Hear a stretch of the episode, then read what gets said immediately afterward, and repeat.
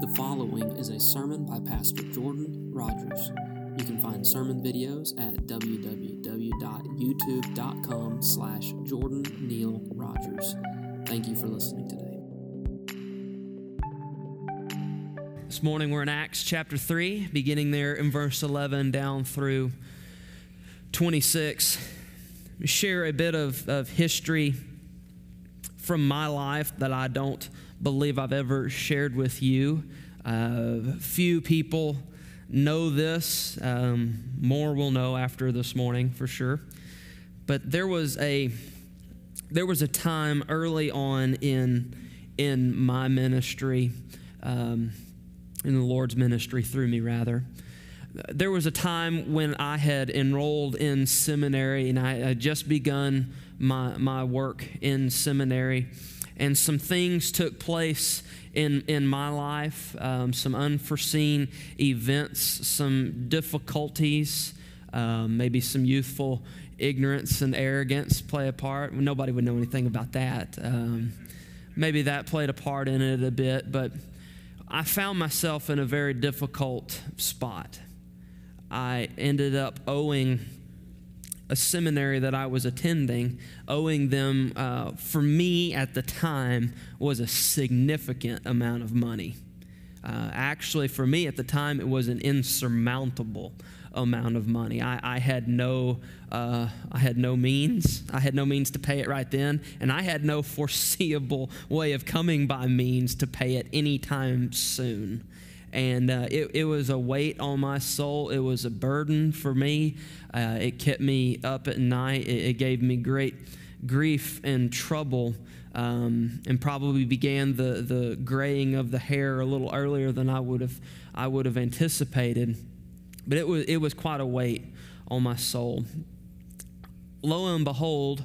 Um, I was scheduled to attend a Bible conference uh, which I did, and the president of that particular seminary was scheduled to preach at that Bible conference.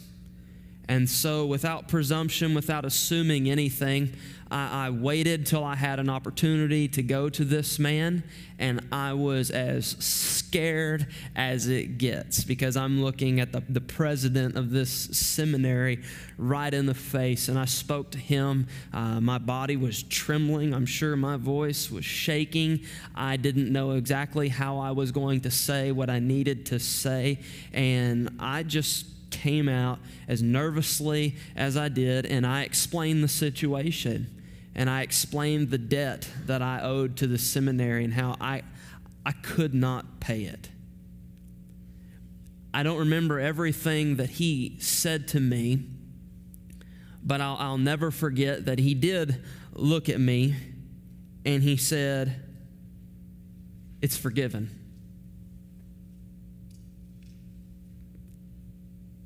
It's off the books. Because you asked me, it's off the books. And I, I remember standing here looking this sage in the face and just weeping right there in his presence. Because here, here I was with an insurmountable debt, and it is just canceled off the books. And I stood there on no merit of my own, once holding a debt that I could never pay, debt free. All I could say at that point was, Praise God. I, I don't know what else to say. This is, this is the grace of God just being shown to me. This morning, you'll see that very same truth magnified infinitum in, in this text. Through faith in Jesus, your sins are canceled. What a powerful truth through faith in Jesus, your sins are canceled. The debt of your sins is wiped clean. Through faith in Jesus, the debt of your sins is blotted out. It is canceled. What a magnificent truth. There's no greater truth than that. In Acts chapter 3, beginning there in verse 11. Remember, though, the scene. Set the stage for you quickly here. Verse 1 through 10, what we read is that Peter and John, apostles of Jesus, full of the Holy Spirit, they are making their way to the temple at 3 p.m., the ninth hour, 3 p.m. in the afternoon in broad daylight. They're making their way up to the temple for the hour of prayer, for the time of prayer. And as they're going up the steps of the temple, here comes a man being carried along on a mat or on the shoulder of somebody. This man who had been crippled even from his mother's womb. And he asks them for alms. He asks them for money to help out a poor, crippled man. And Peter looks at the man and says, I have no silver or gold, but what I do have, I'll give you. In the name of Jesus Christ of Nazareth, I say to you, rise up and walk. And this man had been at the gate called Beautiful of the temple daily begging alms. All of these people here in the city knew him. Everybody that frequented the temple knew knew this man, and as Peter proclaimed healing on this man in the name of Jesus Christ of Nazareth, Peter reached down with his right hand and he lifted that man up. The man stood for the first time in his life. And he began leaping and jumping and running and praising God as he went into the temple. What a, a powerful, powerful scene that took place there. It says there in verse 11, while he clung to Peter and John. That word clung is actually the word that you can use to arrest somebody, to apprehend somebody. This man is overcome with joy and gratitude, and he probably doesn't even understand everything that has just taken place to him. But what he does know is that he was once broken, and now he has been made whole. He was hurt, but now he is healed. He's walking now. He's leaping and he's praising God. He is unashamed, he is unafraid to declare his joy in the Lord. He holds nothing back. We would do well to learn from this man's example how he uninhibitedly praised the Lord there in the temple. So while he clung to Peter and John, this is quite a fluid situation, isn't it? You can imagine the commotion that is created as this man who is jumping up and down, screaming praises to the Lord while everybody else is in church. Here's somebody praising God. So it says that while he clung to Peter and John, all the people, not a few, all of the people, utterly astounded, ran together to them in the portico called Solomon's. So, in the temple complex, what you would have is you would have the inner sanctuary, and outside of the inner sanctuary, you had a huge stone wall, four sided stone wall. And on the inside of that wall, you had porches all around. Maybe they would have meetings in these porches, they would get together before they would go go up for sacrifice or for prayer, one of these porches is called Solomon's porch. And so all of the people ran together to them in the portico called Solomon's. Look at verse 12. And when Peter saw it, he addressed the people. Most people see this as an event. Peter saw this as an opportunity. Most people would have seen going up to the temple at the hour of prayer as an obligation. Peter saw it as an opportunity. And Peter was willing to stop what he was doing and address this man to share the good news of Jesus with this crippled man who had probably been ignored by many. Peter stopped, shared the good news with him, raised him up, healed him in the name of Jesus. And now this powerful scene is unfolding. When Peter saw it, he addressed the people. Peter is not going to miss an opportunity to proclaim the gospel to people. We ought to pray on a daily basis that God will make us aware of opportunities that He creates. Opportunities that, that pass us by most of the time, but opportunities to share the gospel with people. Peter sees a group of people gathering together. He doesn't shy away from that group. He takes that opportunity to proclaim. And when Peter saw it, he addressed the people Men of Israel. He's speaking to Jewish people. He is speaking to the Jews who, not 50 or 60 days before this, had put Jesus to death on a cross. Don't forget that. Don't forget that. So he addressed the people, men of Israel, covenant people of God. Why do you wonder at this? Why does this amaze you? Why does it amaze you that this man has been healed? He's been raised up to walk. You can imagine the astonishment and even, even Peter's voice or his eyes. He had been walking with Jesus these last three and a half years. These people in Jerusalem had seen the mighty works of Jesus. They had seen him make the lame to walk. The chief priests and the rulers, they were there in the house when Jesus raised the paralytic man up after he forgave his sins. They probably ate the food that the 5,000 ate. They had seen these miracles. Why does it astonish them now? Why do they marvel at this? In fact, not many days before this, you can read about it in John chapter 11. Not many days before this, just a couple of days, in fact, before Jesus triumphantly entered into Jerusalem as they praised him Hosanna. Hosanna in the highest. Blessed is he who comes in the name of the Lord. They put the palm branches down and they receive him, it seems, as king. Just a couple of days before that, Jesus had actually raised Lazarus from the dead. Lazarus was in the multitude of people going with Jesus into Jerusalem. All of these people in Jerusalem had looked a dead man in the face who was now alive. You see, that was the reason, one of the main reasons why the chief priests and the scribes and the Pharisees wanted to put Jesus to death because they saw the mighty works being done through him. And they were afraid that they were going to lose authority, they were going to lose power. So they wanted to put not only Jesus to death, they actually wanted to put Lazarus to death as well. So Peter says, Why do you wonder at this? Why is this incredible to you? Or why do you stare at us? Why do you stare at us?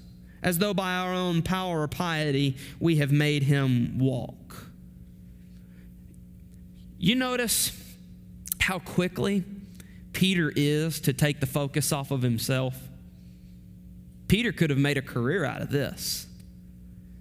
And yet, Peter takes this opportunity to take the focus off of himself, and he is so very quick to give God the glory we ought to be very quick to give praise to God for the wonderful things that He does. In fact, in fact, there is great warning in Scripture for not giving God glory for the great things that He does. Sometimes we wonder, Lord, why won't you do a great thing here? Lord, why won't you do a wonderful thing here? Maybe the Lord's saying, the last time I did, you didn't give me glory.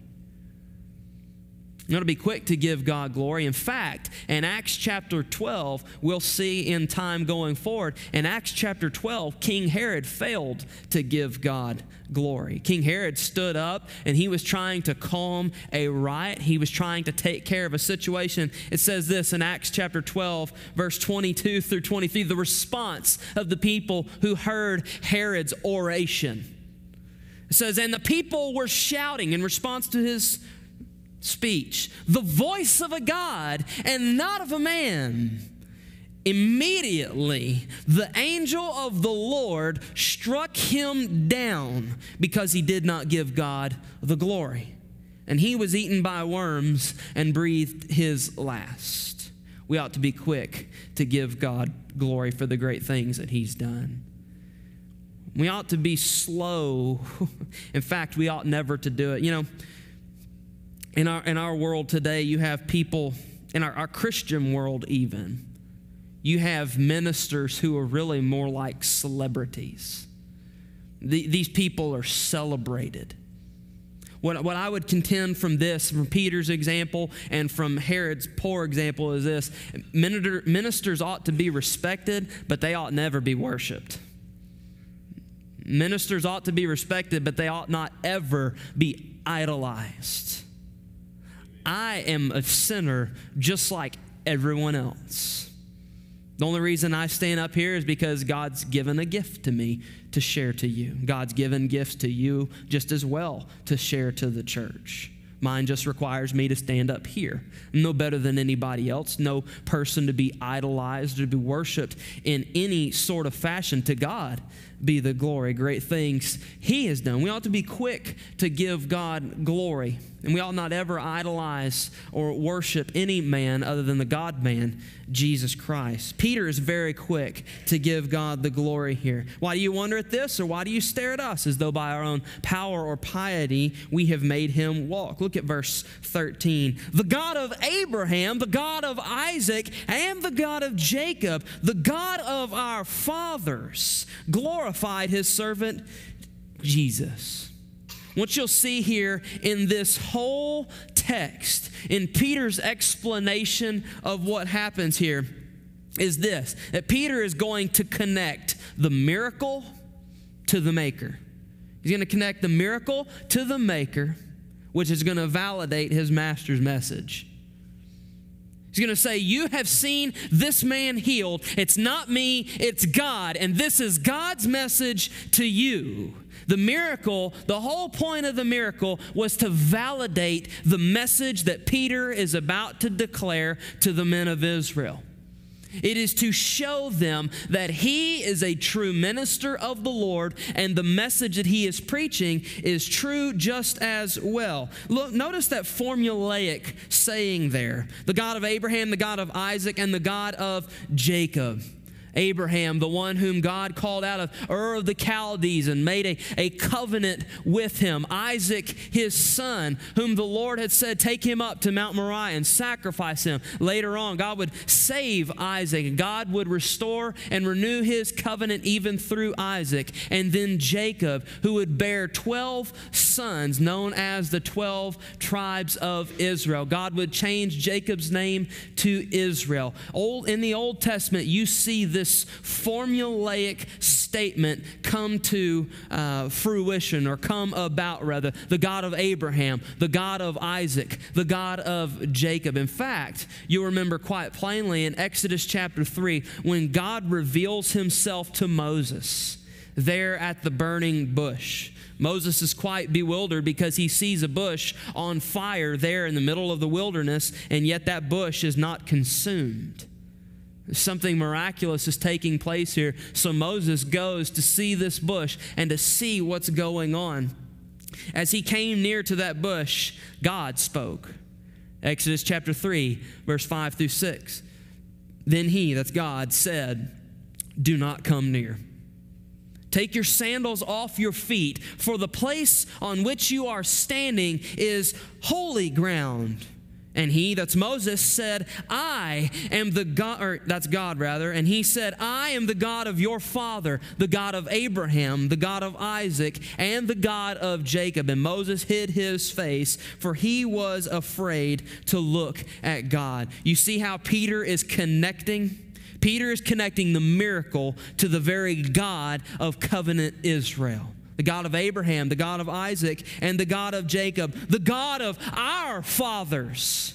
Peter is not distancing himself from them. He's a man just like them. He is a Jew just like them, the God of our fathers. And he is saying that the God of Christianity and the God of Judaism are the same.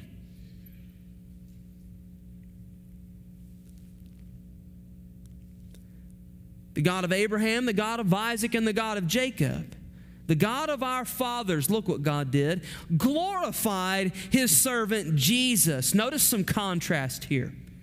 God the Father, the God of Abraham, glorified his servant Jesus, whom you delivered over and denied in the presence of Pilate.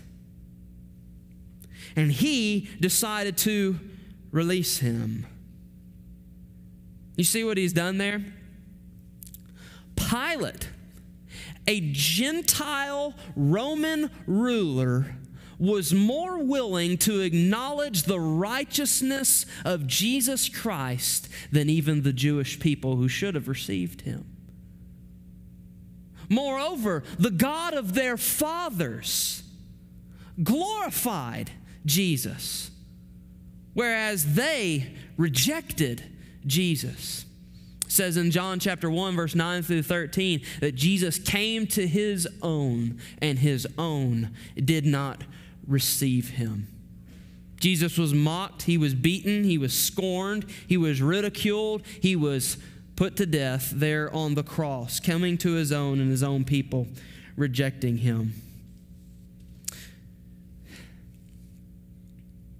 Now look at verse 14. But you denied the holy. There's no one like Jesus. You know there is no one like Jesus doing all these wonders and signs in your presence, but you denied the holy and righteous one, the one who had never done anything wrong. He had perfectly upheld the law of Moses, perfectly upheld the law of God, but you denied the holy and righteous one and asked for a murderer to be granted to you. You remember there at the end of the Gospel of Luke when they are standing before Pilate and Pilate is going to release a prisoner to them. Pilate wants to release Jesus and to let him go free because Pilate, as hard as he searches, as many questions as he asks, he cannot find a single fault in Jesus.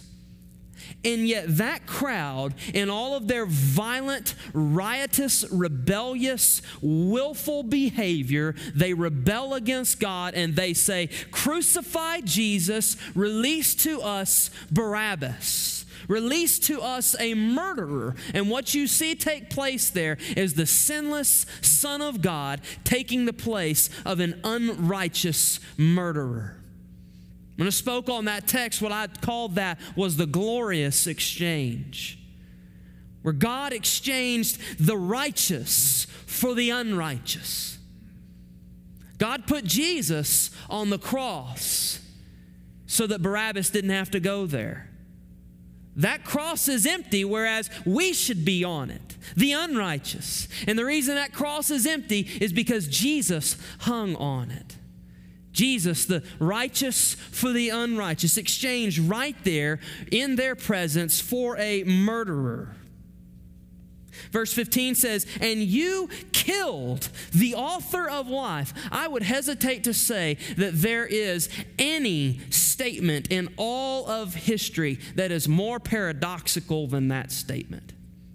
And paradox is a statement that is seemingly absurd but it's true. Statement that seems absurd, but it is true. Notice what he says about the Son of God. He says, You killed the author of life. It's paradoxical because you would say, well, you can't kill the author of life. You can't kill the Son of God. And that statement would be absolutely true. You cannot kill the author of life. You cannot kill the Son of God unless he lays down his life. Here's Jesus laying down his life, giving himself over to the hands of lawless men, undergoing the punishment of a criminal, though he's without sin. You killed the author of life. Look how Peter is heaping condemnation upon condemnation upon these people, these Jewish men who put the Lord Jesus to death. And you killed the author of life, whom God raised from the dead. They hang Jesus on a cross. God seats Jesus on a throne. They mock Jesus. God magnifies Jesus. They treated Jesus the exact opposite of the way that God the Father, the God of Abraham, Isaac, and Jacob, treated Jesus whom God raised from the dead, to this we are witnesses. Peter says this is verifiable fact we saw Jesus face to face. Notice that nobody denies that. Nowhere in the New Testament here do you see anybody denying the resurrection of Jesus. To this we are witnesses. Verse 16, and his name. By faith in his name, here's the explanation of the miracle. By faith in his name has made this man strong, whom you see and know. And the faith that is through Jesus has given the man perfect health in the presence of you all. A question that I have when I read verse 16 is this Is the faith here belonging to the once crippled man, or does the faith here belong to Peter and John? You know, when you read the text and you examine it at length, uh, the text is actually inconclusive about whose faith it is. Maybe it's Peter and John's, maybe it's the once crippled man's faith. Or maybe it's just all three. All three of them have faith in Jesus. The, the point is not whose faith is it. The point is that faith in Jesus is life giving. Faith in Jesus is life giving. Look at verse 17. And now, brothers, I know that you acted in ignorance, as did also your rulers. When I read verse 17, it makes me scratch my head. I know you acted in ignorance, as did your rulers. And you read that, you may think the same thing that I do. In what way did they act in ignorance? They saw the works of Jesus. They knew he was the Christ. They knew that he is the Son of God, and yet they willfully, violently put him to death. And yet, Peter here, in this statement in particular, makes an astoundingly gracious statement. You see the grace in verse 17? These people willfully did it. They, they knew what they were doing, it seemed. But Peter says, And now, brothers, I know that you acted in ignorance, as did also your rulers. Though it seemed that they knew exactly what they did, Peter says, You acted in ignorance. Okay? Did they act in ignorance? Peter says that they did. The point of this text is not whether or not they acted in ignorance. The point of the text is that God forgives sins through Jesus. Even the most grave, heinous sins, God forgives them. And where you wouldn't expect to see grace, namely verse 17, you wouldn't expect to see that because Peter has just heaped condemnation on these men's shoulders. Where you wouldn't expect to see grace, now you actually see grace. Look at verse 18. But what God foretold by the mouth of all the prophets that this that his Christ would suffer, he thus fulfilled. I challenge you to read Isaiah chapter 53, chapter 52 through 53, and Psalm chapter 22 to see exactly what he's talking about, how the prophets foretold of the suffering of Christ. But what he foretold by the mouth of all the prophets that his Christ would suffer, he thus fulfilled. What you'll see in the remainder of this text and what he has already told us is this that Jesus is not foreign to Judaism. Jesus is the fulfillment of it. Jesus is not foreign to being a Jew. He is the perfect Jew. Jesus is not foreign to Yahweh. He is the Son of Yahweh. He is His very image. He is everything that Moses and all the prophets ever pointed to. He's looking at these men, these men of Israel who had been in the temple to worship Yahweh, and He is saying, The Yahweh that you worship approved of Jesus because he's the Son of God. And the Yahweh you worship, who empowered these prophets to tell of his coming, they testify that Jesus is the Christ. Jesus is not foreign to Judaism, Jesus is the fulfillment of it. Jesus is not antithetical to the Old Testament. He is the expectation of the Old Testament. Look at verse 19. So, what do we do because of this? What do we do because we rejected Jesus and put him to death? Peter says in verse 19, repent. We've talked about that word quite a bit. Repent, repent. Metanoeo means having a change of mind, literally, to change one's mind. He says, Repent, change your mind, therefore, and turn back, that your sins may be blotted out, that times of refreshing may come from the presence of the Lord. Repent. You know, that word there, interesting part of speech, that word is a verb and it's also an imperative. In the Greek, you can see that that's a command. Repentance is a command of Scripture, it's not an option. It's never an option there in Scripture. It's always a command. See, we can't come to God. No person comes to God on their own terms. We don't lay it out and say, God, I'll come to you if I can do this, this, and this. No. God says, repent. It's a command, not an option. Repent, therefore, and turn back, that your sins may be blotted out. That word blotted literally means to, to wipe away, it means to cancel, to obliterate. It actually has the connotation of taking a ledger, opening a book of our accounts, where everything that we have ever done is recorded. And that word has the connotation of taking a pen to the debts that we owe to the invoice that we owe God for when we lie, when we lust, when we cheat, when we steal, when we blaspheme His name. God takes a pen and He does this.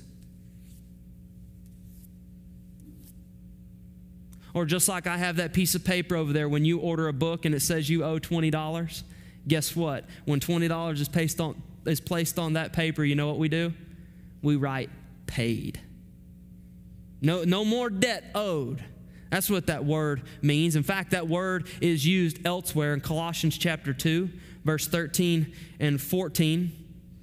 Paul says, And you who were dead in your trespasses and the uncircumcision of your flesh, meaning you didn't keep the law of God. You're dead in your trespasses and the uncircumcision of your flesh. God made alive together with him, having forgiven us all our trespasses. Well, how does God forgive us of the debt we owe in his ledger? How does he forgive us of that? He says, verse 14, Colossians 2, by canceling the record of debt that stood against us with its legal demands. This he set aside by nailing it to the cross. See, for God to forgive us of our sins, to cancel it, God does not sweep our sins under the rug. No, the books have to be reconciled. So God takes that certificate of debt that each one of us have written with our own lives God takes that certificate of debt and he put it on Jesus' back when he nailed him on the cross. Thereby, God can take out his ledger, take out his pen, and see all the things that we've ever done. Would anybody like to see the book of everything that they'd ever done? We try to forget those things because they make us feel bad because they are bad. God has record of that book. When we have our faith in Jesus, what does the text tell us? Repent, therefore, and turn back that your sins may be blotted out. When you turn from your sins, when you have a change of mind and you come back to God, God takes out His pen, His everlasting pen, and He marks all of those things out. That your sins may be blotted out. Verse 20, that times of refreshing may come. What does repentance look like for these men? Remember, the first thing we should do when we look at a text of Scripture is understand what it meant then. Peter is looking the men, the very men who hung Jesus on the cross. Peter is looking those men in the face. I'm sure that some of those liars who were there at the mock trial of Jesus, they're sitting right there in the crowd. The chief priests and the rulers and the scribes, they live there around the temple. You better believe that they are there. Peter looks at them and tells them to repent. The people who murdered the Son of God, what does repentance look like for them? Two things two things that repentance looks like for, looks like for them. First, repentance looks like this they begin with accepting Jesus as their Lord. Whereas they once mocked him, now they magnify him. Whereas once they wanted to see him on a cross, now they see him on the throne. Now they accept him as Lord. Now they turn to Jesus and say, Master, Lord, lead me. That's the first way that they repent. The second way that they repent is this that they begin living lives of righteousness. They love God with all their being, and they love their neighbor as themselves. That's what it meant for them then. It's the same thing that it means for us now. Repentance means, means the same thing now that it did 2,000 years ago. Whereas once we look at Jesus as somebody who wants to take things away from us, doesn't want us to do fun things, now we look at Jesus as Savior and Lord, the one who died for the bad things that we did, the one who canceled the debt of sin standing against us. And whereas we would once mock Jesus, now we magnify him. Whereas once we would rather see him on a cross, shut him up, put him away, now we glorify him on the throne of our lives. Whereas once we wanted to do things on our own, now we do things his way. We live lives of righteousness, loving God and loving each other, loving our neighbors. Look at verse 20 that times of refreshing. You see, repentance is not without its reward. Repentance not only means that your sins are blotted out of God's book, repentance means that times of refreshing will come. That times of refreshing may come from the presence of the Lord, and that He may send the Christ appointed for you, Jesus, whom heaven must receive until the time for restoring all the things about which God spoke by the mouth of His holy prophets long ago. Peter is saying this not only are your sins forgiven when you place your faith in Jesus, but now you are made ready and prepared for the time of refreshing that is coming from God when He sends His Son Jesus back into the earth to rule and to reign forever. He says, This is time of refreshing that is for you. Now, we look at this, and some people may say this about their own life I don't feel too refreshed right now. In fact, I feel like my life is at a dead end. I feel like my life has come to a dead end. I feel like I am at the end of my rope. There's one thing that you can do. Everybody knows this. Everybody who drives, at least you understand this. What is the one thing that you can do when you come to a dead end? Turn around. That's it. It's exactly what Peter says. You have all come to a dead end. You have all put yourself in God's crosshairs by putting Jesus, his son, to death. And you have come to the dead end of your life, and you better turn around. And when you turn around, there's new roads to drive with Jesus, there's new life to tread there with Jesus. Times of refreshing may come from the presence of the Lord. Look at verse 22 and 23. Moses said, the Lord God will raise up for you a prophet like me from your brothers. You shall listen to him in whatever he tells you. He says, Moses told you about the coming of Jesus long ago, that he would be a prophet among you in your midst. He would come to his own people. Look at the consequence of not listening to him. And it shall be, verse 23, that every soul who does not listen to that prophet shall be destroyed from the people. Shall be destroyed from the people. You know, an atheist fights a losing battle someone who rejects the Lord Jesus, maybe they don't call themselves an atheist, maybe they just say they're not Christian. They won't be a Christian. They reject Jesus, they reject God. You know, when I read this text, what I, what I see is this. One of the things that I see is this. You see it there in verse 23. Every soul who does not listen to that prophet, doesn't listen to Jesus, shall be destroyed. When a person rejects Jesus, that's not God's problem. That's their problem. It's not God's problem, it is their problem. If we refuse to give God glory, if any person in this world refuses to give God glory, we have to understand that doesn't diminish God's glory at all. We don't have to take up for Jesus. We don't have to build Jesus up. When people mock him, it doesn't diminish God's glory. Remember this the world could crucify Jesus, but God would raise him up from the dead. The world could hang Jesus on a cross. God would seat Jesus on a throne. Jesus does not need glory from man. Jesus receives glory from God. And when people rebel against Jesus, they don't diminish his glory whatsoever. And it's not God's problem. God is not lacking. God is not going bankrupt. It's not his problem. It's not the church's problem. It's the person who is rebelling. It is their problem. And when they reject the Lord Jesus, they are standing squarely in God's crosshairs. That's what verse 23 says. When somebody rejects the Lord Jesus, rejects His word, that they find themselves in the center of God's crosshairs. And it shall be that every soul who does not listen to that prophet shall be destroyed from the people. The person who rebels against the Lord Jesus before they die in their life, they are toeing the line between earth and hell. That's all they're doing. Even when they shake their fist at heaven, they're not stealing God's glory. They're just toeing the line between earth and hell. Look at verse 25 and 26. You, you are the sons of the prophets and of the covenant. Don't miss that. That God made with your fathers. If anybody should have received Jesus, it is these men. They are sons of the covenant promises of God.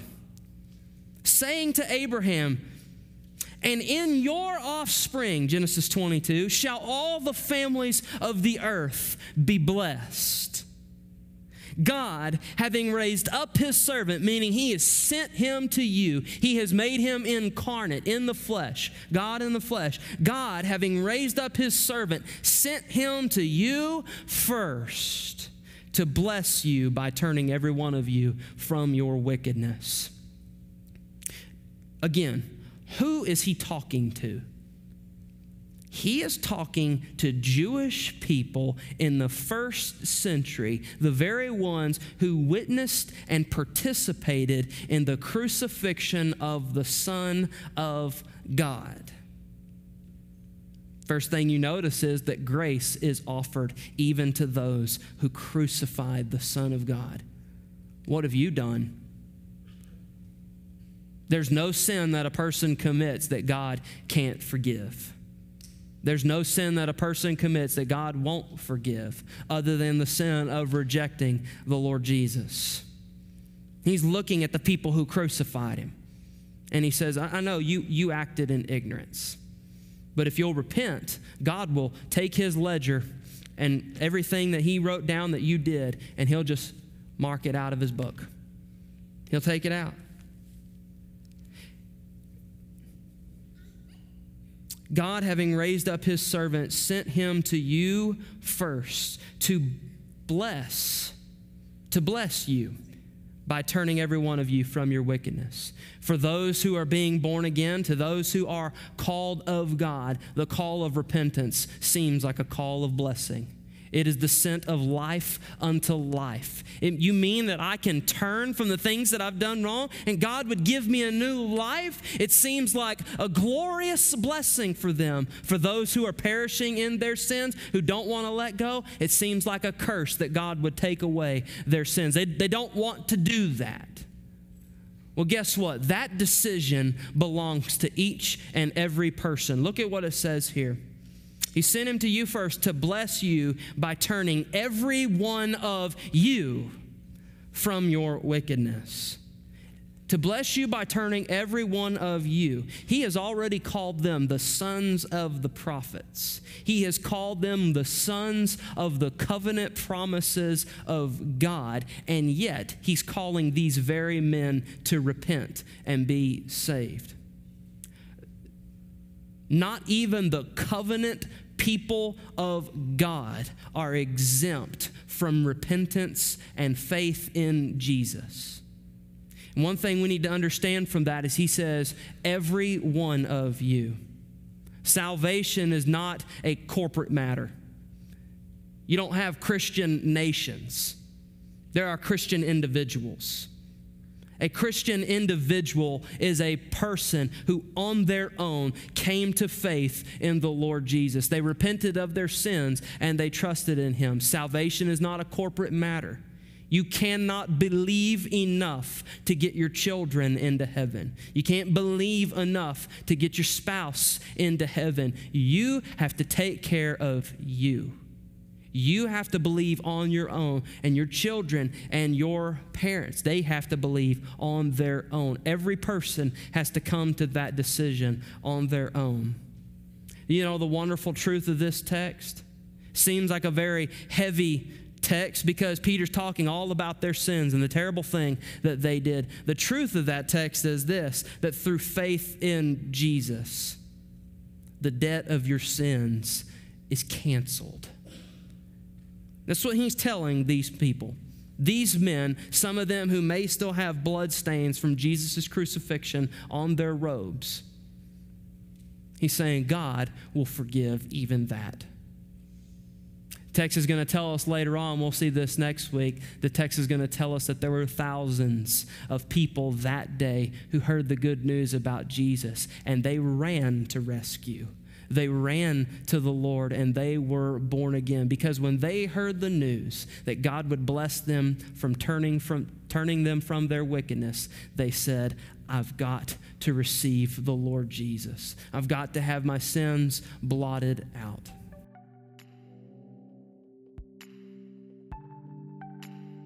Thank you for listening today. I want to encourage you to subscribe to the podcast and tune in next time as we study God's Word together.